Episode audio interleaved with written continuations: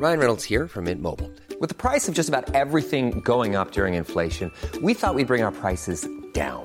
So to help us, we brought in a reverse auctioneer, which is apparently a thing. Mint Mobile unlimited premium wireless. Ready to get 30, 30, bit to get 30, bit to get 20, 20, 20, bit to get 20, 20, bit to get 15, 15, 15, 15 just 15 bucks a month. So, Give it a try at mintmobile.com slash switch. $45 upfront for three months plus taxes and fees. Promo for new customers for limited time. Unlimited more than 40 gigabytes per month. Slows. Full terms at mintmobile.com. Everyone knows therapy is great for solving problems, but getting therapy has its own problems too, like finding the right therapist, fitting into their schedule, and of course, the cost. Well, BetterHelp can solve those problems. It's totally online and built around your schedule. It's surprisingly affordable too. Connect with a credentialed therapist by phone, video, or online chat, all from the comfort of your home. Visit betterhelp.com to learn more and save 10% on your first month. That's BetterHelp, H E L P.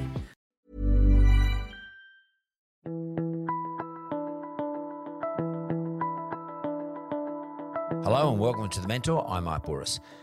Erica Berchtold is the unsuspecting, in my view anyway, CEO for The Iconic. That's right, The Iconic, the online business, the online retailer. As the eldest of four children, daughter to a German migrant father and a mother who was a nurse, she doesn't come across as the obnoxious, pushy businesswoman. She's not sitting there throwing at me all her university degrees and all her academia either. After finishing up as a managing director at Rebel Sport, spending most of her career in the bricks and mortar world, Erica scored the CEO role at Australia's number one online retailer, The Iconic. And get this, she was five months pregnant at the time as well. Erica moved into a disruptive online industry while disrupting her own career. The overwhelming mantra Erica carries throughout her career is, Why can't I? Some people say, Why? She asks the question, Why not? And actually, it's probably one of her strongest skills. Definitely one of her best virtues. She has the ability to see the bigger picture and is open to new ideas and can therefore push the boundaries in business. As I said earlier, she doesn't have a business degree, but she has plenty of ambition and lots of skills to back it up. And most importantly, she's confident in her own ability and backs herself. I want to know where this quiet confidence come from. Is it something to do with her nurturing as a kid? Mum, dad, grandparents? Is it in her DNA? Or is it something she worked out early on? And were there mentors who taught her about her own innate skills, her own innate ability, which she then got better and better at? And she's really honed that skill. So let's get into it.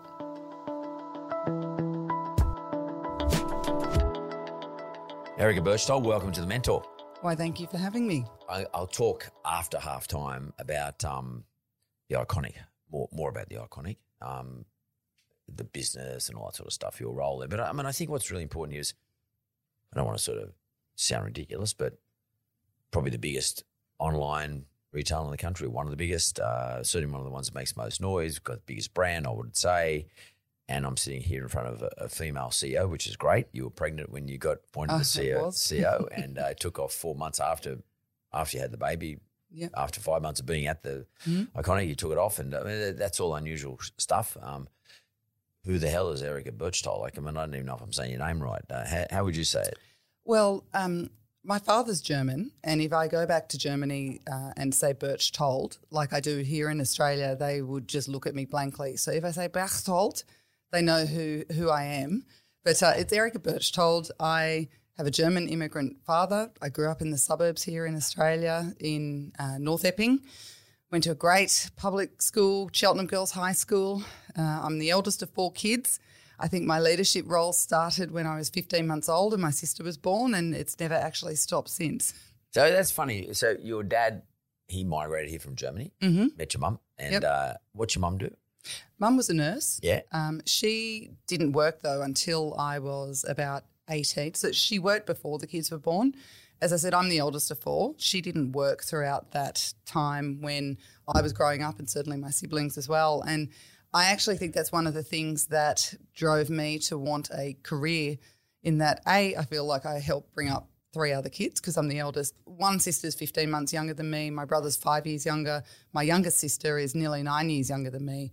And I remember looking after them a lot, helping a lot around the house. I feel like I had extra responsibilities than what other well, my other siblings certainly feel that they uh, ever had, and and my observation of my parent they're not together anymore. They divorced when i was about 20 but my observations of say my mother for example not working through that whole time i don't think it made her any happier. And i don't think it necessarily made the family unit better because we had a mum that was staying at home. Do you think it made her unhappy? i think a little bit. Yeah. and I just could never imagine actually growing up to be someone reliant on a man or a spouse or, or a partner for, I don't know, my 50 bucks to go get my hair done or to buy a pair of shoes or to go to the movies if I wanted. I, I just never wanted to be um, someone else's kind of responsibility. Well, you, but as a kid, like um, that's a pretty mature thing. I mean, uh, to observe. I mean, when do you f- think you started thinking about that sort of stuff? Like it's. Uh, I mean, when I was a kid growing up, all I was interested in was uh, playing under the house. And uh, I, I played under the house all the time. I used to follow my mum around. I used to, my mum used to play the radio all the time. Yeah. It was going 24 hours a day. Same as my house now. My radio's on 24 hours a day. And my mum, I would sing um, whatever was on the radio. In those days, there was no talkback really. Would sing, and um, and I would walk around the house listening to my mum sing the songs that are on the radio. So if my mum was in the bedroom, I would be under the house under the bedroom. I was like three or four. I remember it though, and I had a truck and shit like that, and I played with it under the dirt. Um, but that was what I was doing when I was a kid. Um, I'm the oldest of the of, in the family too. Um, I never thought of these things. I also grew up in the west suburbs. So, what do you think were the elements that were in your life, or in your DNA, or in your environment that were making you think these things? Well, think about this. Um, there was look, we're going deep early in this podcast, but there, were, there, were, there was one pivotal moment um, that I remember. I was in kindergarten at school, So five. so or five, yeah, five years old, um, and I remember that the kids got taken on a school excursion to the opera house to see the ballet. It was the Nutcracker. I was really in, like little girls are often interested in ballet. I loved it. Uh, and my parents couldn't afford for me to go to the excursion, and um, and also I had, as I said, a 15 month younger sister and a, a five year younger brother, so he would have just been born. So mum was probably thinking, look, I'll send her to school anyway. She can't go to the excursion, but we'll send her to school anyway. And that I just remember that I, I had to sit in the library all day because the By teacher, yourself? Yeah, like with the librarian and I, I don't know who else. Um, and and I get why my parents would have sent me to school, and I, I totally respect that they couldn't afford with you know three young kids to pay whatever for me to go to the ballet at the opera house. But I remember the kids coming back to school getting off that bus so excited and talking about this excursion they'd been on. And I'd been sitting in the library all day because I couldn't afford to go. And that is the first moment I remember what it felt like not to have money or not to be able to do things that other people did. And I think that meant so. I think somewhere in the back of my mind, it was like, this feels shit. and I don't want to feel like this again. And not only that, I don't want anyone else to ever feel like that again or anyone close to me to feel like that again. And I think that really drove me, um, combined with I spent a lot of time with my grandparents as well, um, who I, um, my grandfather's passed away now. Nan is 92, still alive. Um, but being around that older generation that had lived through the Depression and, and really hard times, I think taught me something about a work ethic and just really working towards something. And yeah, I, I, I don't know, that stuff rubbed off on me. I mean, I, I think I might have lived in a dr- like dream life, like not dream life, but I was in a dream state. Like maybe it was because I hear often hear that about from people because people often say to me, "Oh, grew up in the west suburbs. I grew up in Punch Punchbowl." Like, were you uh, driven to succeed? Nah, um, I just did what I did. I mean, I was competitive, but that's about it. But you, you sound like someone who's driven by an event or a series of events or a, a feeling or a, a sense of something. Um, do you reckon you're a driven person in that regard, any more than anyone else? Yeah, I- um, it's taken me a long time to feel comfortable with the word ambitious. I think it's a bit of a female thing that um, if you say you're ambitious, then it means that you'll walk all over people, and that's certainly not what I w- would do. And I don't think it means I'm ruthless, but yes, I am ambitious. Ambitious I- is good. I'm- I'm- ruthless is that's not bad. ruthless is okay in terms of intellectual ruthlessness. yeah, yeah. Like don't But- don't take shit shit from anybody. Like Yeah. uh, Right. Look, I, I think, yeah, I am driven. I am ambitious. I, I want to succeed. And, you know, when people say, oh, wh- why are you like the way you are? I'm like, well, why not? Like, why not have it? Why not quit your job when you're a few weeks pregnant, start at the iconic in a whole new kind of um, battlefield of retail when you're five months pregnant. Why, why not? Is that adventurous or is it or is it driven? I mean, is it a sense of adventure? You know, I mean, are you a a lot of people are conservative, therefore, in terms of business roles, Mm. um, they don't want to be adventurous. They're conservative. They say, "I've got a good job. Um, I'm pregnant, maybe, or I'm going to have a kid, or I Mm. want to have a kid in the future, or looks like I'm just happy with what I got." Um, they just keep going down Mm. that track. Other people are more adventurous. It takes some adventure. Are you seeking ex- excitement? I don't think so. And I really don't like surprises um, at all. I think I just have um, an ability to look at the bigger picture and go, okay, this will be a little bit hard right now. But my bigger picture is in, well, I, I could see the shift happening in retail. Who knew that COVID was going to hit and online was going to be even more important than what it had been? But I could see the shift happening in retail and I recognised it was something that I hadn't really spent a lot of time having to run myself. And, and I thought, okay, these online retailers are seen as disruptors. Why don't I just disrupt my own career a little bit and give something a go? Within the comfort and confines of Australian retail, why don't I jump into a pure play? And that's going to help me in 10 years' time, for example, if I decide I want to be a professional director, you know, on some boards of companies, I think that's a skill set that people might find valuable. And I'd like to get that skill set. How often do you spend time thinking backwards as opposed to forwards? In other words, understanding yourself. Yeah. Um, I do a lot of self reflection and um, a lot of work on understanding who I am. I, I don't dwell on the past. I don't, uh, you know, I, I just kind of, I use it for what it can do for You me. don't feel hard done by. No, no, no, No, not at all. You don't have shit on your liver. You don't, No. you're sort of, okay, look, I, know, I didn't go on that excursion, but I learned something about myself. No, and, and you know, actually, what I learned about myself is that actually, you know, what that that was the right decision for them to make. It felt a little bit uncomfortable at the time, and you know, and, and maybe that gave me a bit of drive. But aren't I glad that happened? Because that's something that I think was probably quite pivotal for me. So I I use it as I don't know a positive, I guess. Do you get bored easy? Yeah, Yeah. yeah, Intellectually bored? yeah, Yeah, yeah. yeah. And Fuck me. Tell me if you get bored in this conversation. with. Jeez, I'm scared away. no, but I, I don't like spending too. Like I, I think I can see where things are headed pretty quickly. It's a bit of a um, watch out for me as well that um, I can see where things are headed, and I've got to make sure people come along on that journey, um, and and that I explain things to people or stop and allow them to participate in in whatever conversation because I can get a bit quick to just jump into hey here's where it's headed let's do this um, i think as i've got older and more experienced i've learned to stop and bring people along um, Patient or impatient? i think i'm more impatient but patience is something i value and i am very conscious about and Were you ever a naughty girl? Like, did you ever do anything? Yeah. Give me, give me, some, And that's give why me I wasn't some, a good give me student. Some, give me some of the muck. Come on, like, Oh. hey, you're a girl at uh, Cheltenham. Like, uh, what were the um, temptations?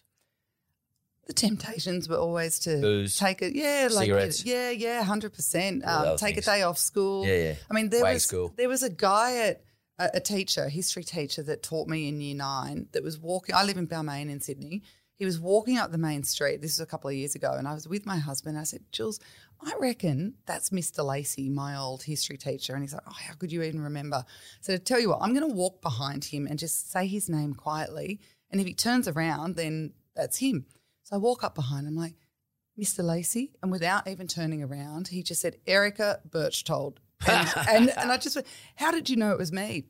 Said, I will never forget that voice from year, year nine, 1991 or something in, in Cheltenham Girls High. He still could remember that voice. So I think I think I was loud um, and I think I challenged a lot. So I didn't just accept the status quo or or it has to be this way. It's like, well, why does it have to be that way? Like, can't it be like this? And I guess that's the same as myself, what we just spoke about before. It's like, well, you know, people say to me, why? Well, I just say, why not? Like, why, why do I have to follow that rule book or this way of doing things? Um, Were you like that as a kid, uh, as a Yeah. teenager? yeah, I think so. 'Cause that's pretty unusual. Like, Yeah. uh, I mean, like, where's this come from? Mum, I dad? don't know. Like, is your mum like that? No, my Dad? nan is actually my grandma. Right. Like she is 92 and she's just moved into a nursing home, but she was um she lives up at the Gold Coast. Everybody in like the Kirra Surf Club knows her. They're like, oh, here comes Peggy, and um, and everyone at bingo and everyone in the nursing home now knows who she is. She's just a talker and a communicator and a character, and uh, and my dad's a bit like that as well. Like he's a lot quieter, but he is a talker. He loves to communicate with people. He'll just he'll strike up a conversation with strangers, and I've never been afraid of that either. So So would you say then that um, you are uh, you always have been um, open to ideas? I think curiosity is the best thing that you can be as you're building your career. Curious to ask questions, to listen, to learn, open minded to new ideas. Um, I was really, really fortunate that in my early 20s, I um, ended up working for Harvey Norman and I got to work with Gerry and Kate Harvey quite a bit and just observe them. And that was just so um, magic for me because it was a business, it was entrepreneurial. They were still quite hands on, but let you do your thing. Um, your role wasn't defined. It wasn't your job starts here and finishes there. It was what are you going to make of it? What can what can you do for us that you know we don't know that we need yet? And so that was just such a fabulous way to be and to observe in them. Where's the head office in? Like uh, Flemington? Let me try because I've been out there. So they're big supporters of the western suburbs, like Yeah, yeah, particularly Katie. Yeah. Uh, Gerry's like he is, but I mean he's sort of a little more laid back in that regard. But Katie's a yeah, a, a- a big advocate for the Western Yeah. suburbs. And like I know she's got a role at um, University of Western Sydney, Mm-hmm. um, and she's always doing stuff in the West, um, and and she believes in it. yeah, She's a big believer in it. Yeah. Um, and actually, Katie's a pretty clever person, Mm-hmm. like a very clever person, and that's um, an unbelievable opportunity for you to to work Yeah. in that environment. yeah, She's also open to everything, Mhm. and she'd be open up to say if if she's like. I don't, know, I don't know how old Katie's, but let's say I sort of do. But if she's, let's say she's 40 at the time, you're 20, yeah, um, when you were 20. Um, she's the sort of person would be, if she likes you, she'd sort of tag you along on things yeah. and drag you along as well. yeah. Um, And- did that happen? Yes, yeah. And she really took me under her wing. Um, and even now today, when I got the job at the Iconic, no one knew about it yet. It hadn't been announced. She found out. So I, she she hasn't told me how she found out, but she was straight on the phone. The first person that called me, I didn't know. It just had a blank number and you know no caller ID, and I'm like, who the hell's this? And it's like. This is amazing. This is fantastic. Super Retail Group was never the end story for you. This is the next chapter for you. And I'm like, who is this? And she's like, it's Kate. I'm like, oh, how do you even know? Doesn't matter. But this is great. Let's catch up for a coffee. And uh, so, So you- what, what- can you take me through um, what you did there? I mean, wh- I mean, like, so you got a you got a kid, um, German father, Australian mum, nurse, oldest of four, Paul, yep. um, at school at Cheltenham, bit outspoken, open minded in terms of thought processes. Pain in the ass probably to uh, A the- few the- teachers. a few teachers because you know, you- or at least at least you stamped your um, presence in in that regard. Gets a job at Harvey Norman or that group. Mm-hmm. Where did you? But not didn't go to university. No, I, I went for a year. Yeah, um, because that's what you did back then Yeah, in the yeah. 90s. And after a year, I was doing a BA. I didn't know what I wanted to do. And so I thought I'll do art and history, like a Bachelor of Arts and, and history and politics because I'm interested in that.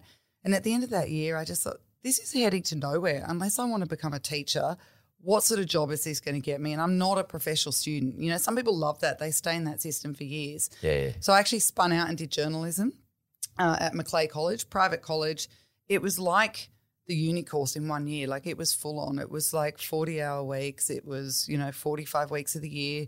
You had to do a lot of work experience in your field. Um, and that was that was really I, I've said to a lot of kids that I talk to now, if you don't know what you want to do, do journalism. You'll learn to speak, to write, um, you'll learn how to type. Research Um, thing. Yeah, research things, how to strike up conversations with people really easily. And I think they're really great skills to have no matter where you end up in life. Um, so yeah, that that's what But I what, did. what, what- why did you why did you pivot off that? I mean, you didn't become a journalist. No, I sat the News Limited cadetship exam, and they take I think four people, and thousands of people sit that, and I came fifth. And I only found out I came fifth because some bloke called me and said, "Oh, my mate runs that exam and said you miss out by one spot, and I'm looking at doing this and that." And thank God I didn't get that because I think I'd be earning about fifty grand a year writing I don't know crime reports or something down on Holt Street. but um, but yeah, uh, and so I used the PR angle of that um, diploma um, and got a job at a computer games company actually in Epping, near where I lived, called Activision. Knew nothing about computer games, but was writing the press releases and then got into a sales job. And that's where I was exposed to the Harvey Norman business, selling them stuff. And I just thought, I love this business. Like Harvey Norman is awesome. It's entrepreneurial. They've got friendly, nice people. Um, they let people make money. I, I want part of that sort of world. And then, boy, yeah, but okay, you said oh, you identified Harvey Norman Group as somewhere you'd like to work because of Mm. Yeah. your your exposure to them when you were selling them gaming Yes. games, Yep. etc. Well, and or and or the business was selling Yeah. them. You were involved with the business. How did you get a gig at Harvey Norman? Then did they Yeah. advertise, or were you, No, no, no. hunting them down, or did you So bring them a, up? there's a guy called John Slack-Smith who was the franchisee uh, at Balgowlah, Harvey Norman Balgowlah, and he actually gave me my first order. And a few years later, after I'd gone into IT distribution and, and been servicing Harvey Norman account, and he ended up the general manager of computers there. It was around the year 2000, and I used to just literally call him every single week and just say, John, I really want to work for you. John, I really want to work for you. John, come on, there's got to be a category. And finally, they gave me, it was the smallest little category that no one else really wanted. It was called peripherals. And it, that basically means all the shit that no one else wants to look after. So mice, keyboards, office furniture, paper. And then there was this little category that everybody said was not going to do anything. And it was called digital cameras. Um, and I thought, I reckon there's something in this. And unbeknownst to me, Kate had been traveling the globe and just saw that that was going to be the next big thing. And so I got to work quite closely with her in trying to blow up that whole category for Harvey Norman. Um, and yeah, did that. Yeah, but I find that really uh, sort of fascinating because I remember when um, online first came on, Gerry used to get up and Hmm. say, it's never going to work. People want to go to stores, bricks and mortar, blah, blah, blah. And I think, Gerry, mate, you're talking your own shop here, mate. Um, and But I used to think of myself about Kate. She's not like, she's very progressive Mm-hmm. um, and, and, and a big thinker. And Yeah. I'm not surprised that she would have been traveling somewhere around the world Yeah. and would have seen these things because that's what they did a lot, or she in Yes. particular.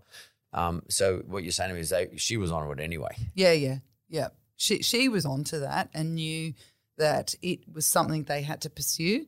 And I, I was fortunate. Um, you know, there's a little bit of luck sometimes in you're in the right spot at the right time.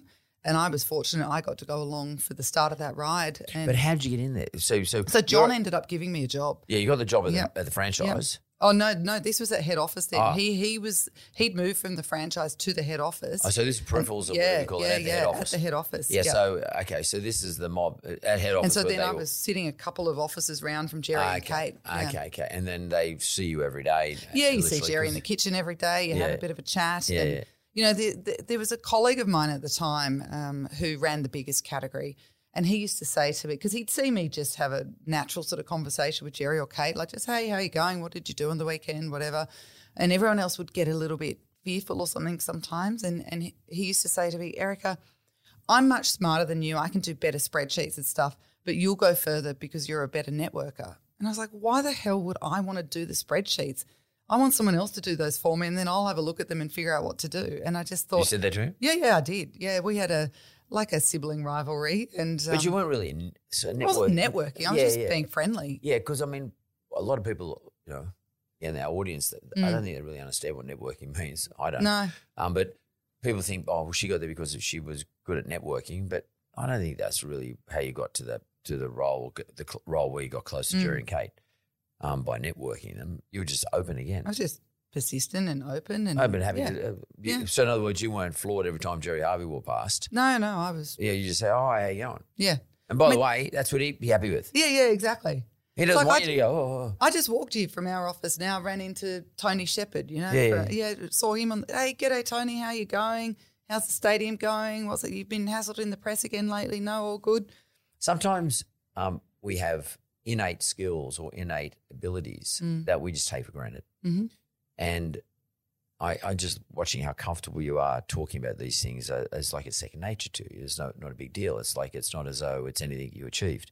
Um, but in actual fact, whilst you might be the CEO of Iconic, you achieved the ability to go and sit in front of, sit alongside Katie Page and uh, Gerry Harvey, who, whether you call them mentors or not, but they were people you learned from. Yep. But in order to learn from them, you had to establish a platform with them. Yeah. And your your such a second nature person. Even a school mm. teacher remembers you. Yeah. So you're to this is second nature to you. Yeah. But you back yourself into situations, mm. and you don't you don't, you don't get overawed by anything. And but you also make sure you understand the, the deal. Yeah. You've got to develop that. That's a a, a process, mm. and it's, that's a real skill. I think um, someone said recently that bravery is more important than confidence. Because if you wait until you're confident to try something, you may never actually try it. But just be brave enough to have a go. So when I was at college, uh, you had to do work experience in your field. Everybody said no one, John Laws did not take uh, work experience students. And he was king of the airways back then, right, in the 90s.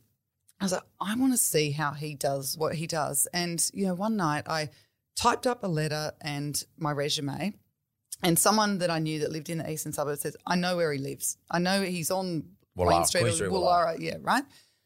So I just went, well, I'm going to type up a letter. I'm going to put it in his letterbox and um, and see whether he'll take me because I don't know how else to get in contact with him. So I type it up.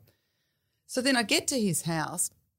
I didn't know that a lot of wealthy people or big houses like that, they don't actually have letterboxes. Like it's you don't just walk up like in the suburbs and go, oh, let me just put this in the letterbox. It's like I don't know how they get their mail. Maybe they all have PO boxes or something. And it was raining, and I'm like, what the hell am I going to do? So I drive down to the BP down at Bondi Junction, ask them for a plastic bag.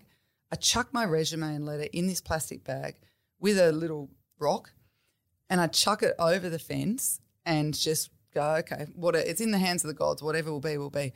A week later, I got a call from his assistant saying, Mr. Laws has said that he'll have you for work experience, um, you know, in his studio. And I got to sit there all week watching him control the panel, play with the dials, like just do. And I was like, this is amazing. Like I and I think I don't know, is that a bit of rebellion or something that I was like, I was told I couldn't do it, and so that drove me more. I, I don't know. Or you tell me, did you did, when when they someone told you can't do it? Did you say fuck that? I can do it, or yeah, or, I, I think I just or went. did you just say why can't I do it? Well, yeah, maybe it's another way. You said mm. why can't I? yes, It's not fuck that. Yeah. Because rebellion can sort of create, to me anyway, negative sort of feelings. Yeah. But if you're the sort of person who says, well, why can't I? So it's like a self empowerment. Like a lot of people don't self empower themselves. A lot of Yeah. people always say, I can't do that. yeah, I'll never be able to do that. Whereas Yeah. you said, uh, Katie's like that. Katie's always, I can do that. yeah, She'll also tell you, you can do that. yes, Um, Yeah. and, and as a result of that, you, you know, you feel like you're six feet tall. Mm. Is that because you got exposed to people telling you could? But did your mum and dad always say, come on, Eric, you can do this? my grandparents did a lot. They did, right. Yeah, my I think my mum was too busy with four kids that um, you know she she wasn't the big cheer squad so to speak. My nan was though, and my granddad was.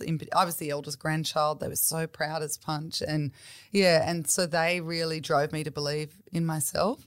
So yeah, I think I think And is and, and every time you do achieve something, Mm. you sort of create another layer of I believe myself, I can do this. yeah, I think And it becomes second nature. Yeah, I I think And I so. think people like you, I mean, there's not and it's a rarer thing, Mm. but people like you, it is second nature, and you can take it for granted over a certain period of time. And you, Mm. you know, our audience are dying to know how does someone without a degree, come from the western suburbs, a migrant father and a nurse as a mum, I oldest of four kids, blah blah blah, got to stand and Mm. work with Katie Page and Gerry Harvey. Well, that in itself is an achievement Mm. at twenty. Yeah. Um, uh, then then ended up getting a job at the Iconic as the CEO of the joint, and uh, you obviously talked him into it too. Yeah. I mean, when I say talked him into it, Yeah, you talked your way into these this, this job. yeah. I can mean, I can you tell me about that?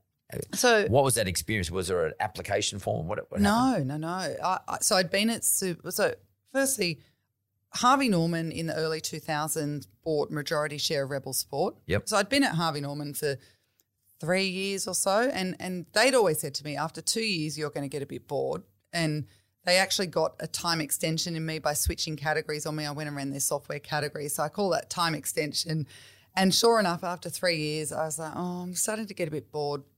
And at that same time, they'd put a guy, Stephen Heath, in over at Rebel Sport to run that. He was one of their Harvey Norman people, like franchisee. Great. Stop guy. staring at me in the lip because I got punched in the mouth this morning. It's okay. Oh, I'm not staring at you. Oh, I thought you like did- you're staring. Oh, what did you get Punched? I was sparring. I just got punched Who in the mouth. So oh, yeah, okay. It's okay. But Oh, it was like exercise, not like just walking down the street. no, no, no, no, no, no. It was not some. No, it wasn't It random. was, there was no wo- woman that came and slapped you across Well, the face. I, I could be covering up. No, but I got, I got punched in the mouth by No, one of the coppers this no. morning. Sorry, go. Um, so Stephen, at that time as well, had been asking them, "Hey, what's happening with Erica?"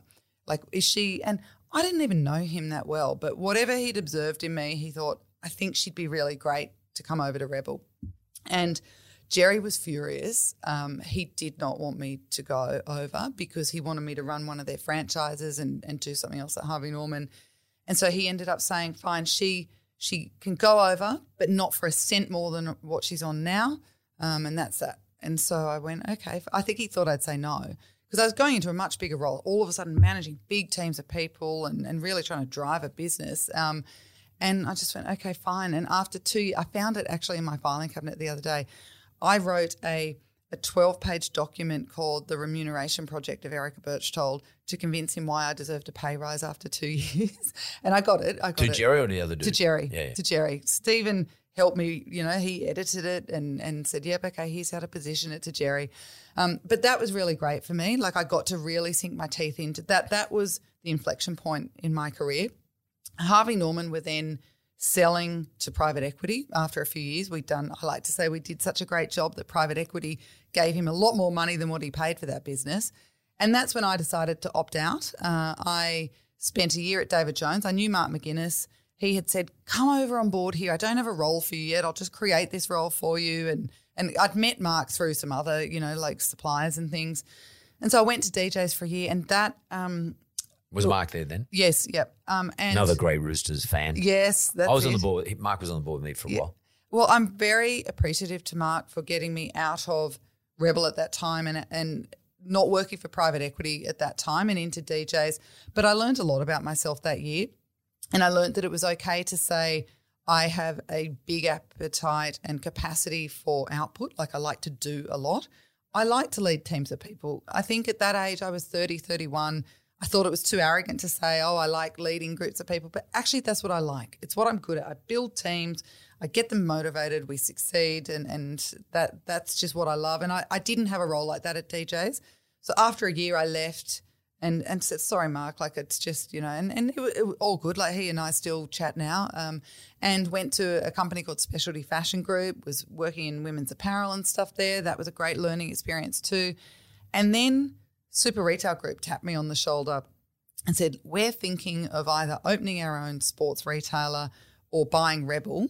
What do you think? And so I was just sitting down with Peter Birtles, who was the CEO at the time, just going, yeah, well, look, you know, I, I would do this, or I actually think you'd buy Rebel, even though it's going to cost you a lot. You, you know, get off to a standing start and, and et cetera, et cetera. And then eventually he was like, okay, we've decided to buy Rebel. I'm like, excellent, well done. And he said, and we'd like you to run it for us. I was like, what? I didn't even know that you were even, like, that did not even cross my mind that I was almost being interviewed in all these. I just thought I was helping out a friend of a friend by talking to them about the sport industry. And so that's how I ended up working for Super Retail Group then as managing director of Rebel for seven and a half years. And I'd had two children during that time. We, my husband and I thought about having a third. I was getting a bit older. I thought it's now or never. Uh, and I was at a dinner one night with I don't know some consultancy company, and they had um, some some guy that used to work for Amazon just at this dinner. I thought, oh, that's interesting. Like I'd like to hear from someone like that. It was a small, intimate dinner, and at that dinner, there was um, a guy from Temple and Webster, nice guy Mark, who I get along with, and Patrick Schmidt, who is now my boss at the Iconic. He'd been the CEO of the Iconic, had been promoted into a lead, like a group role, and was looking to essentially replace himself as CEO. And I had a little conversation with him, had a chat, and a month later, got a call from him saying, um, "I'd like to talk to you about the CEO role of the Iconic." I was like, "What? Like, I'm not even look. I'm thinking of having another baby. Like, I'm I'm not looking for a another job right now." But I thought, all right, I'll go have a chat to him, see what he's got to say. And and I'd had a few other people approach me about jobs, but they weren't very interesting. They were just a bit same same as what I'd done. And but then this iconic thing came along, and I just thought I just need to have a go at this. I just need to have a crack. And I and, and I so I had to say to these people, um, to the iconic, look, yes, I'm happy to do the role. Now I know the way the law works, and I know you know what what you're supposed to say right now, but I'm just going to be really transparent. I'm probably having a baby next year. It was so early days that I didn't even know for sure. I'm probably having a baby next year around June. Um, if that's a problem for you, I get that we're not supposed to have this conversation, but if that's a problem, it's cool. Let's just shake hands, walk away. Nice to meet, and maybe our paths will cross later. And they just said to me, No, Erica, you're the right person for the role. So, of course, we'll make it work. Like, you know, you'll come on. And I only ever took like 10 weeks off as mat leave anyway. Um, and yeah, and so I was like, wow, that's that's pretty cool that they're willing to back me uh, in this role. And I'm really excited about that opportunity. And I, I really felt like that was something I was stepping towards. Um, and, and Your whole career. yeah, Yeah. yeah. And I just thought, yeah, this is this is going to be. I just felt there was something about that company, and uh, and it, it's such a special business. I, I feel so honoured to be able to lead that business because it's just. And I know we'll talk about that later on this podcast, but it's just got such a great culture, such a great bunch of people. I think I truly believe we're the future of retail, and I feel so honoured that this retail industry that I love I get to play a role of helping lead it into the future. people like you, and the only reason I say that because I think I might be a little bit like you in some respects, but um, we don't. We, sometimes we're not conscious of our limitations, whether it's age or whatever it is. We, we don't. Be, we're not really conscious of any of those things, which is one of the reasons why you throw the put the stone in the plastic bag and throw it over. Um, John Laws's fence because you know people who are really conscious of those things might say, "Oh shit, I might get into trouble," or um, the police might walk past, or um, he be, could be offended. Yeah. Their limitations, were- Yeah. and and I think if you overthink those limitations, Mm. you don't take the you don't go on the adventure. Yes. Yep. Look, the biggest advice I've given to people when they ask me about, oh, how do you like have a young family, have a big job or whatever, I just say, don't overthink it. Like, Yeah. just do not stop and think about it because if you actually do, it's too mad to even contemplate. So just roll with it. Yeah. Trust. Look, I trust. I'm a clever enough person. So is my husband. We'll figure it out. Yeah, there's going to be moments that are hard. So what? Everyone's got hard stuff that happens in life. Just get on with it, and you know, off we go. I, I, I'm we're going to go to half time, but um, I, I I find you a fascinating person to talk to. You're really easy to talk to. Like, I mean, I think that's one of your big assets. I mean, I don't know what your skill base is because I don't know retail like you do, but um, you're, I don't know if you've always had this. You probably had as a kid too. It sounds like uh, your school teacher remembers you like this anyway. It's just something you have. It just naturally rolls. Um, and it's easy, just easy to talk to you. So much so that I forgot what fucking time it is. So we're going to go to the break. Pardon my swearing. We're going to go to the break and we're going to come straight back All right. with Erica Berchtold. Yes.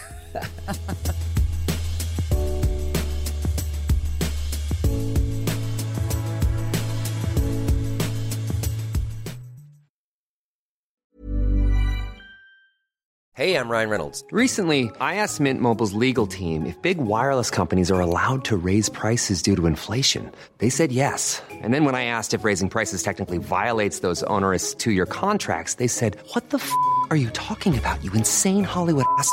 F- So to recap, we're cutting the price of Mint Unlimited from $30 a month to just $15 a month. Give it a try at mintmobile.com slash switch. $45 upfront for three months plus taxes and fees. Promo rate for new customers for limited time. Unlimited more than 40 gigabytes per month. Slows. Full terms at mintmobile.com. There's never been a faster or easier way to start your weight loss journey than with PlushCare. PlushCare accepts most insurance plans and gives you online access to board-certified physicians who can prescribe FDA-approved weight loss medications like Wegovy and Zepbound for those who qualify. Take charge of your health and speak with a board-certified physician about a weight loss plan that's right for you. Get started today at plushcare.com slash weight loss. That's plushcare.com slash weight loss. plushcare.com slash weight loss.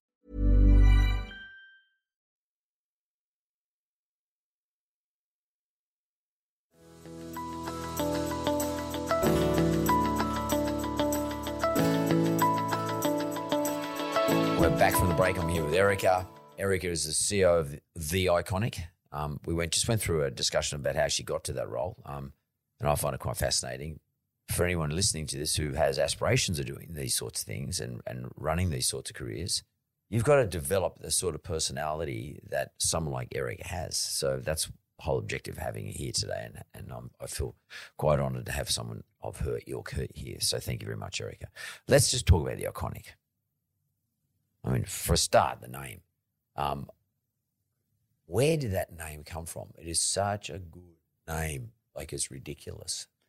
Yeah, th- when when I talked to one of the ex-founders of the business, I think they had a few different names that they were floating around. There was something called the wardrobe or something like that, and um, and I, I don't know how they landed on the iconic. It's a Um, great name. it's so good. It's, and it's called the iconic. Yes. you know, it's like Yeah. it's not iconic. It's Yeah, the yeah. iconic. yeah. And and can you just take, take me right back to like who- were the dudes who first kicked it off?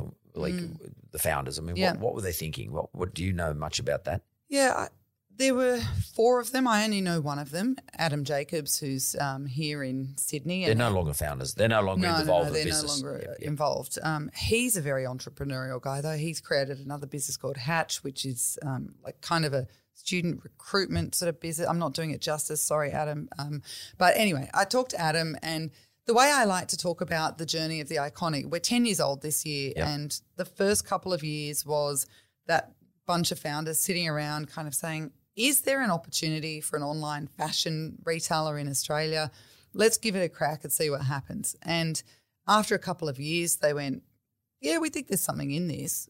We actually think that maybe we should really give this a go and bring on someone else to help us with this. And that's when they brought on a guy called Patrick Schmidt, uh, who's my boss now um, as CEO. And, and he was CEO for five years. And they just put their foot down and just went after market share and really grew the business. All I had to do back then was add more brands, more product, and it just it And was fly- yeah, yeah, and uh, but it just flew. Like the growth that they had, there was a lot of money invested, and and the interesting learning for me, having come from public companies, is that um, you know the the bottom line for these companies is not as big a focus as what it is for other more established businesses.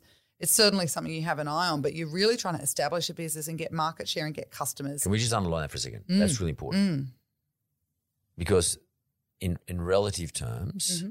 Harvey Norman used to be called Norman Ross. Yep. Um, it was, uh, and I'll probably go back. Norman uh, Ross discounts, I think. Yeah, it was. Yeah. We're probably going back 45 years or so, probably maybe even more. Um, David Jones, I saw, just had some sort of mad, mad birthday the other day, or, or like 100 and something years of age. Was it 175? yeah, it's or ridiculous. So they go crazy. And, Yeah. Mm. uh, and there was a feature showing the old David Jones dude. Yeah. Um, and, and these are businesses that have been around a hell of a long time and they had market share, but the Iconic's 10 years old. Mm. Yeah. Um, in terms of retail market share, um, uh, online retail market share, they're probably one of the biggest in Australia. Yep. Correct? Yep. And then in terms of overall market share, retail market shares, I don't know, are they ranking up there with the David Joneses and Uh, we, we'd be getting closer to closer them. to them? They've got other product categories that we don't necessarily play in, but we're we're running hard at some of that. But you, you and you don't sell like uh, electrical and stuff like that, do you? Not at this stage. Not at this no. stage, yeah. So, but if you added yourself to apply appliances online, for example, I mean, Mm-hmm. Yeah, we'd probably be you- between the two of you, Yeah, you're yeah. probably doing what everybody else is doing out there. So, There's a good acquisition strategy. Totally. I, and talk I, to John I- Winning. I, know Herman very well. Um, he, he used to live across the road from him. He's good mates of my son's. Um, and I know his dad too. But the winnings is that, that's Mm. a brilliant business appliance so long. He- He's, he's helped me lots of times and doing lots of things over the years, John. Um, but let's just go back because I wanted to put in context Mm. was that what you just said is really important. What the founders and or now the new shareholders of the iconic have done is they said it's more important to chase market share than it is to chase profitability. And that's a pretty typical thing of startups. Um, you're still sort of a startup, if you know what I mean. In, in- I think we're an old startup Old and a young yeah. retailer, yeah, yeah. and there's no one actually in our space. So we're now getting to write our own rule book, which Yeah. is exciting. so when you say your rule book, Mhm. um, you're sort of now at the forefront of determining how online Mhm. online retail goes. Yep. How customers are going to adjust to online retail, uh, what sort of online penetration there is. Like, yeah, COVID happened, but we were already there. Yeah. We, we had a nine year head start on everybody else, is all. So, um, and we we need to stay ahead of everybody else. And we will be a financially sustainable business, but not at the expense of environmental sustainability and social justice and purpose and, and meaning. And we will also have that hyper level growth at the top line. So we're not going to just pick one of those things anymore. I want it all, right? And, and as a business, we want all of that. So would you just explain Mm. who are now the shareholders or who, who, who owns the iconic? I mean, what's Yeah. the ownership? The Iconic is owned by Global Fashion Group, and there are four businesses that make up Global Fashion Group. There's the Iconic in Australia, which I run. There's Zalora in Southeast Asia. There's Lamoda in the CIS states, uh, which we would know as like Russia and, and some of those countries. And there is Dafiti in South America. So those four brands make up Global Fashion Group. In June or July, sorry, early July 2019, I had a one week old baby. We IPO'd uh, Global Fashion Group on the Frankfurt Stock Exchange. My understanding with them selecting Frankfurt is from a startup perspective, they find that investment group quite supportive of businesses like ours and, and in this sort of space and we're not so foreign you know there's a lot of other sort of um, like zalando the big global business in germany that's similar to ours and you know they're the benchmark you've got asos and stuff like that overseas here in australia there's not much like the iconic really so we ipo'd on the frankfurt stock exchange and yeah, so we are a public So company. you're listed in. Germany. Yes. Yeah. Right. Okay. So that's cool. So, so you but you're not listed here. No. Um. So, which is you know like actually to be honest, it's, it's pretty tough listing in Australia because mm. if you're listed in Australia, it's a pretty tough environment, um, particularly if you're a startup mm. or a, an old startup, as, as mm. you, you refer to yourself, because it's always about you. Every quarter, you got to lodge these things called four Cs, which are you know like your cash flow, mm-hmm. and everybody concentrates on them because ev- everyone knows you're not making a lot of profit. Or not, maybe not making mm. any profit, and it, it becomes all about your, your cash, your cash position, your cash position, and all of a sudden you start to concentrate on not growing market share and mm. spending money, but you concentrate on always reporting your cash position, which actually holds you back. Yep. So in terms of you being held back mm-hmm. in growing your business, the iconic, um, where do you get your support from? Like, who's sort of saying to you, Erica, it's okay to triple, quadruple mm. the top line, the revenue line, even though we're not making a whole lot of money? Who, who tells you this stuff? I mean, So where do our get management from? board. So there's um, Patrick Schmidt, Christoph Barchewitz, and Matthew Price. Those three make up the management board of Global Fashion Group. And they're the people that we would um, consider our board, I guess. And they report through to a supervisory board, very European structure, but they report through to a supervisory board. And, you know, they're very much about, right, we, of course, we want to improve our profitability. Of course, we want to be profitable and, and Pay progress dividends. further. Yeah. But actually, we want to establish ourselves as well. Like, we need to grow that top line. We need to get in there. And, and the moment for that is now with online. You know, we have spent nine years telling everybody that online shopping was a great thing to do. COVID came along and shared that responsibility with us and helped explain to everybody that online shopping was a great thing to do. And that- easy. yeah, and and we need to ride that wave, and we need to go after that. And I believe we will be the future of retail, and we're expanding our category portfolio. We've just launched into the beauty category, so you'll start to see some of the bi- the big beauty brands. Um, they only want to join if they see another one. So you've got to get the first Beauty one. and drinking. Yeah, and we got the first one, and they'll be joined. Well, we've got quite a few brands at the moment, but we've got a L'Oreal Group joining us in a few weeks' time now, which is great. Um, today, actually, as we speak, as I was walking up here, I screenshotted. Actually, I wanted to remember the moment.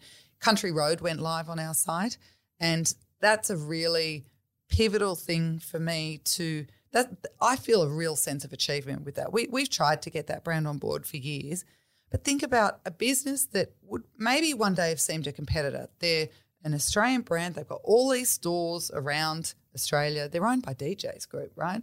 They're in department stores. They've got their own website. They chose to partner with us as the future of retail to say, we know what you guys do with data. We know how you can bring our brand to market. We want to share in that and we're going to, you know, partner with you. And so that that just shows you the shift. You know, online retail in Australia, and I know because I was in bricks and mortar throwing pot shots at online retail, they were seen as a nuisance, like they were disruptors, but in an annoying nuisance sort of way. They'd undercut pricing or they'd, you know, just be really disruptive in the market that's not the gig that we have anymore. Like we're actually now a fundamental part of the retail landscape and the future of the retail landscape. And we're not a nuisance. We're not here, you know, this isn't like a drill. Like, you know, this this is the main game and we're here and we're ready. What is the proposition for online retail, apart from the fact that you've got a good array of choice products? Um, what is the proposition? Because the proposition retail, uh, uh, bricks and mortar retail would say, there's an experience. You can walk in a Harvey Norman store. There's going to be a girl there's going to help me with my coffee machine. She's going to be able to. This actually happened to me. I mean, she will she'll be able to demonstrate it to me and uh, look me in the face. And like you said, you'd like to have one-on-one conversations, like in, in in in in real life as opposed to Zoom. Um, what is the proposition of retail to uh, sorry online retail to defeat that as a greater proposition? What But is I, it? I don't think we're here to kill bricks and mortar retail. I think we're here to coexist because I think people want a bit of both. And like online, I like to say as a business, we're seamless when you know what you want and Mm. inspiring when you don't. So when you know I need a another pair of Asics Kayano running shoes in a size 10, Yeah, because I know what they are. yeah, right. We will help you find that quickly, easily through the filtering and navigation on our site. Bang, done. You can get it in three hours if you're in Sydney. You can get it same day. You can get it next day. I mean, 80% of Australia can get their orders from us next day. So, you know, we'll get it to you quickly and we'll be competitive on price. And we'll also show you some other stuff just in case you're interested as well, like either other brands or, or things to wear with it.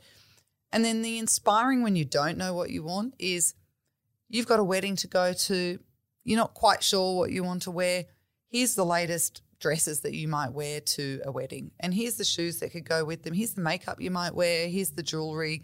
So we play an inspiring role as well. And I I think a lot of bricks and mortar retailers have forgotten about the inspiring sort of bit. I don't think it's easy to find what you want. I don't think it's easy to talk to someone in some of those uh, bigger department stores. Like they're they're all concessioned out, and so you could talk to someone from that brand or someone from that. I know. I recently experienced that. Yeah, and Concession. I mean, basically, you mean um, um, the know, brand owns the space. George uh, uh, Emporio Armani owns the Yeah, space yeah. at David Jones. They're renting Yeah. him space, and the yeah, or Emporio Armani. owns that space. Or, so, but I he'll only talk to me about Yeah, Emporio Armani. yeah. If I want to go over there to um, Boss, he oh can't Oh no, forget. Boss. Yeah, that's I got to find the boss dude. Yeah.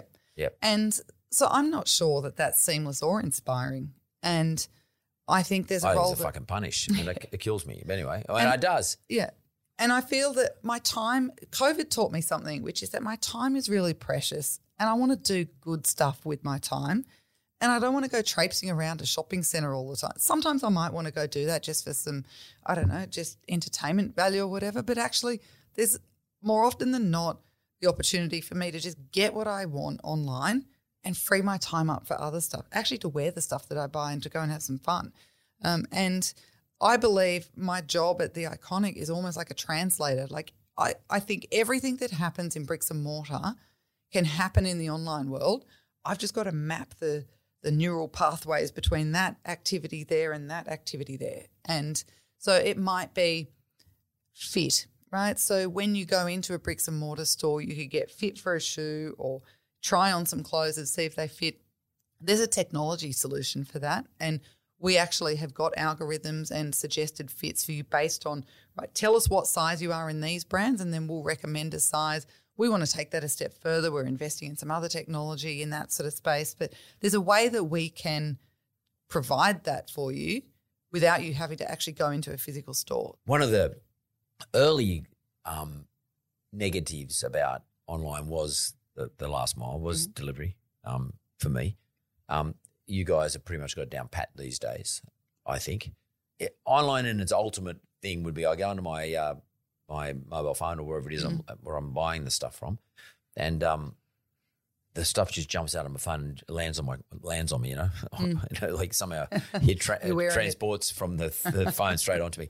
But it, um, that's the ultimate position, and maybe one day they will have. But um, but but the bottom line is it's got to get delivered, Yep. and I've got to get this shit, Yep. and um, I've got to get hold of it, and you know the tr- the whole the the creation of a whole industry of Mm. couriers has been unbelievably good. I mean, I'm so happy about that because Mm-hmm. Yeah. the humble courier Yeah. has become a, a absolute necessity for you and for me as Mm. Yep. a consumer and for you as the vendor. Yeah. It's been amazing. It's been an amazing journey. I, I, I often look at it, look at it, and uh, you know the postie's gone out backwards, and um, the couriers Yeah. come come to the fore. Yeah. So cool, and all of a sudden couriers become valuable. Mhm. I think that online actually destroyed the bricks and mortar proposition.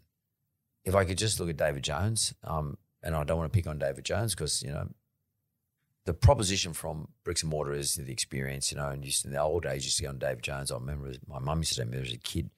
Um, there's a piano. I know there's still got a piano guy playing the piano up the store there.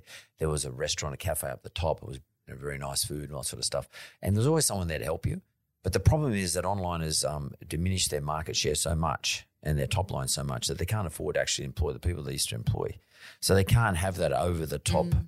and they completely owned it. They, they were the sort of monopolists or duopolists. Mm. You know, they they owned the whole system. Um, them and Grace Brothers or um, Myers. Mm. Um, what happens online is they've actually taken that their ability away from them to actually execute on the proposition they make.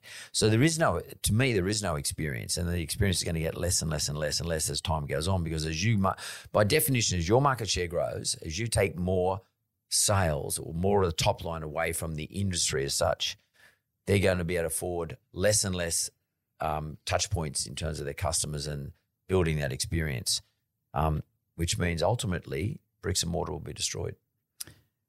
Why did they let Big it store. happen? I don't know. Right? Online online didn't destroy bricks and mortar department stores. I think they had a good hand in that themselves. And I, I don't know that they invested enough in that experience and the people. It's all great that they want to say now that they'd love to have that and they can't afford it. But what about when they could afford it and they still didn't anyway? Like, why did they present the opportunity for someone to come along and with mere couriers take their market share? Now, Why I do you think it is? Because you worked at David Jones for. What do you think it is? yeah, I I think they got a bit uh, complacent or maybe arrogant a bit. Maybe they just looked at this online thing and just went, "Oh, we'll be able to stop it happening," and they just thought they could use the muscle that they had. This to- won't survive. yeah, this won't survive. We'll we'll just tell suppliers not to sell to them, and that happened plenty at the iconic. We'll just tell suppliers Still not happens, to. Still happens, by the way. Oh yeah, yeah, yeah.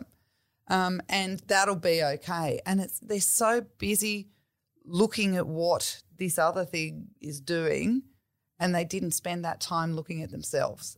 And I think that's a real shame. And I, because I, I love, you know, department stores or, but they presented an opportunity and now that opportunity is actually really exciting and people don't want to just go and, you know, have to traipse up to the eighth floor to have a look for whatever it is that's relevant to them. And, you know, yeah, the guy playing the piano is nice, but who's got time for that No, stuff no. these days?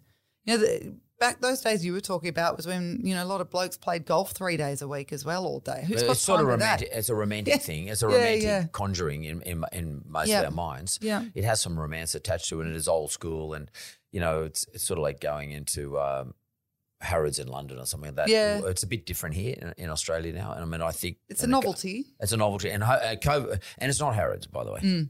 No, used to be with the beautiful at Christmas time and all the stuff that used to have Yeah. Mm. down here and in, here in Sydney, Elizabeth Street, etc. But now they've only got one store. It just seems to me that they're forever sh- shrinking. Look, I don't, I don't know the people that run those companies like at all. So um, I need to be very clear to say I'm not taking pot shots at them. It's it's more my experience as a customer. When I hmm. go into the, I just walk past DJs here in the city and just thought there's nothing there that's actually making me think, oh, I might go in and have a look at that. And I think that's a shame. I think it's a lost opportunity. I mean, personally, I think Myers or DJ should have bought the Iconic about five or six years ago. That Yeah. would have been futuristic to go, maybe online is something. And before the Iconic gets too big, let's buy it.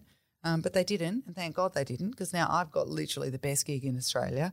And, you know, we're, we're, as I said, leading people into the future of retail. Where do you think online retail for what you guys sell, Mm. your product lines, is going? I mean, what do, what do you see the future for the iconic?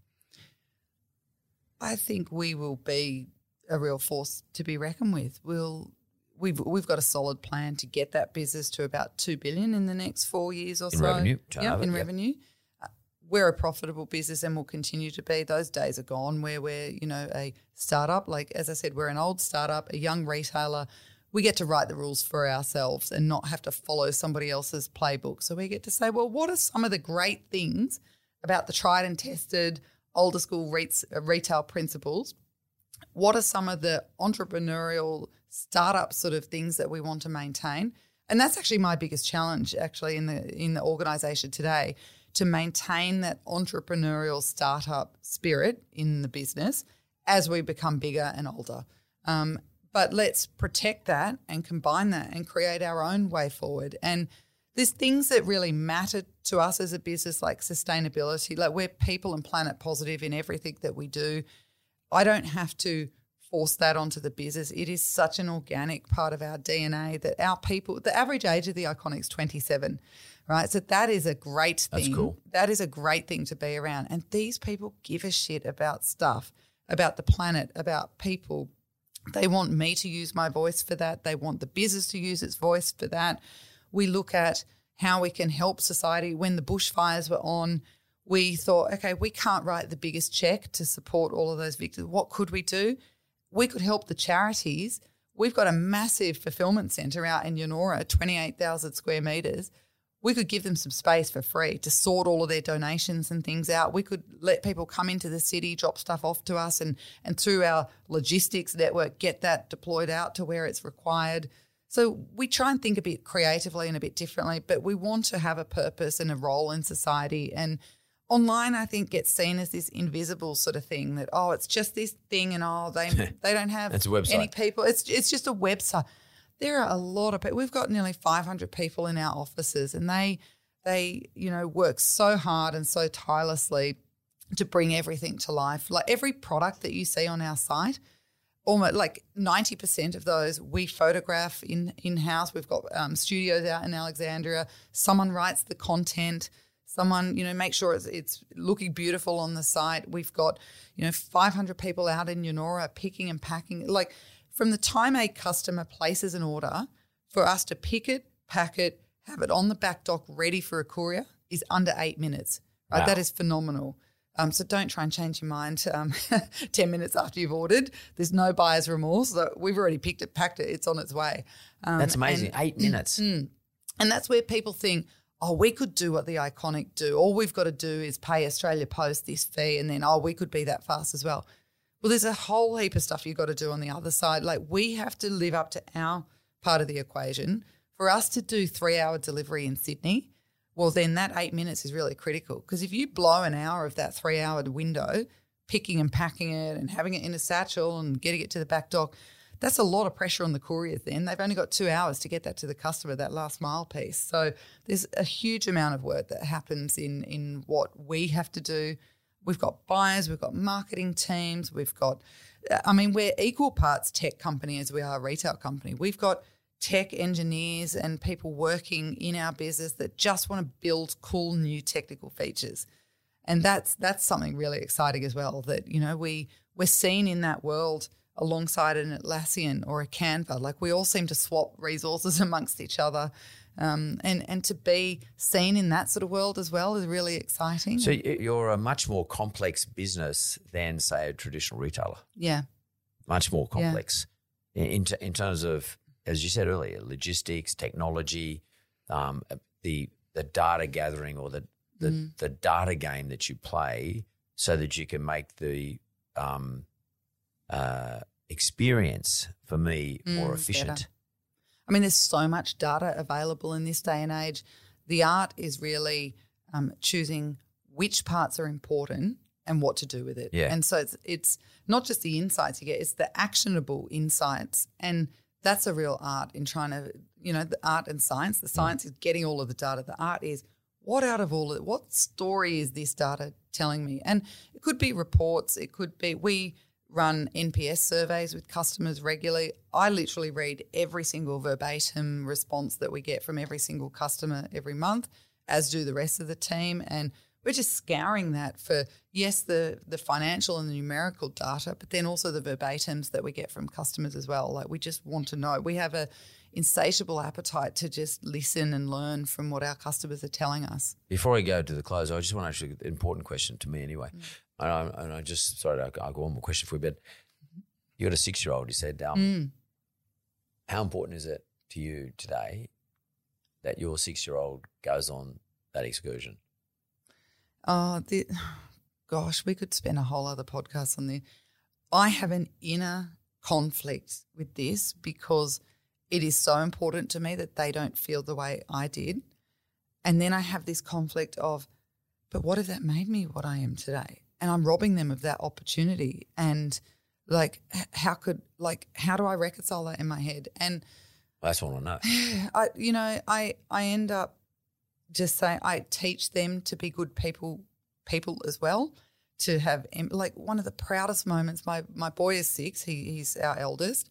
And I spoke to his teacher recently, and she said, like, he's, he's, actually quite a smart little kid. You know, every parent says that, but she said he was smart, great reader, great at this, great at that. But the thing I was most proud of is she said, Erica, he's so empathetic, like such empathy in such a young. And I was like, that is what I'm most proud of. That he's got that sense of empathy in him and awareness about other people. That I think that's how I balance the robbing him of the opportunity to have the tough love uh, experiences I'm ensuring that he doesn't take it for granted, that he does appreciate how fortunate he is and how lucky he is. He also sees how hard I work as well. And I think that's an important thing to teach him too that, hey, mum's got to work. When I'm upstairs in my home office, like, you know, he'll sometimes come up and say, why, why do you have to do this? I'm like, you know, that holiday we want to go on, or, you know, that, you know, the school you go to, or, um, the excursion you want to go on or the soccer boots that you got. How do you think we pay for that stuff? And so, you know, I try and I try and instill that. Time will tell. He's only six. Talk to me They're hard discussions 16. to have. Yeah, hard I discussions know. to have. They're, they're, they're difficult conversations for the kids to appreciate and understand. Mm. But it's a work in progress. I mean, I went through exactly the same thing with my kids. Did you? And, uh, you know, yeah, totally. Got four sons, and uh, I'm, I still have the conversations with them, and they're in their thirties. Mm. And one's one turns forty this year, so like I've, I've been having those conversations with them, and they sort of get it. Um, Yeah. But it's taken 20, 30 years Yeah, consistency. That Yeah. works for me anyway. yeah. I've been asking all the questions. Do you have one for me? Yeah, you, you mentioned a couple of times about me being, you know, a female in a CEO role, and, and that's, you know, rare. Um, you've been on a lot of boards and in a lot of, I guess, male dominated environments. What do you think I could do to help women put themselves forward? Or, you know, I think I do a lot, but what do you think I could do to help further the cause of women? or what would convince me, for example, Mm. to, to and and put a woman on my, say on my, one of my boards. I mean, I, I, my listed board. Um, well, for someone like me, I'm I'm I'm acutely aware of how valuable a woman can be on the board. Not just just not just because the ASX wants it and Mm. they, they have these sort of um, mandatory position situations.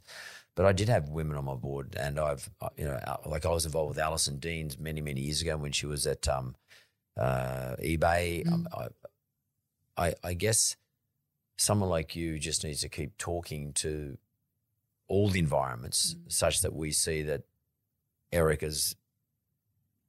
I don't think you need to be out there saying how important it is for us to have Erica Yeah, on yeah. our board. Yeah. I think Erica just needs to stand there for herself and just it, it demonstrate to us, well, here's someone who's a woman Mm. who's actually pushed against the, the whole male environment to become what she is Yeah. and how valuable she is and what a great job she's doing.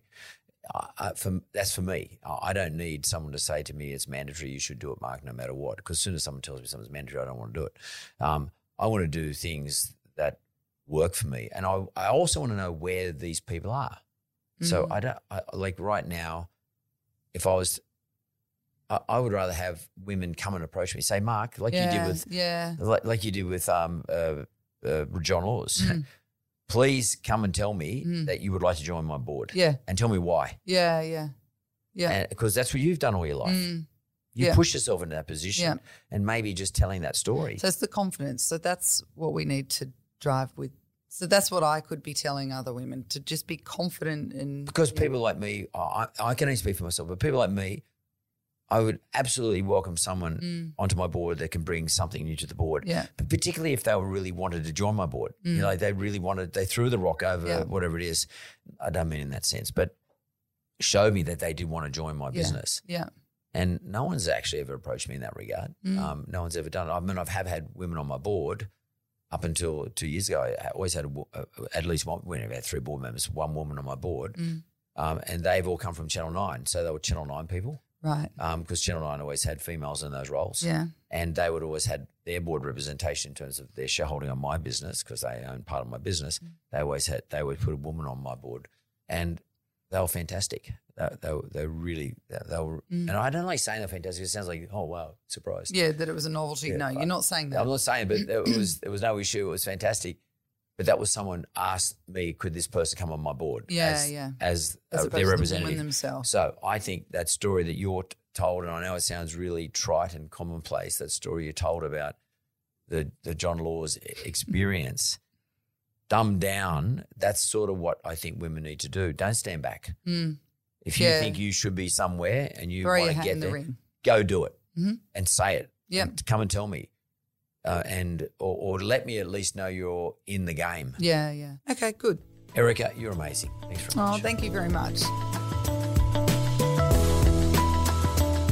Thanks for listening to The Mentor. Audio and production is by Jess Morley. And production assistants, Jonathan Leondis.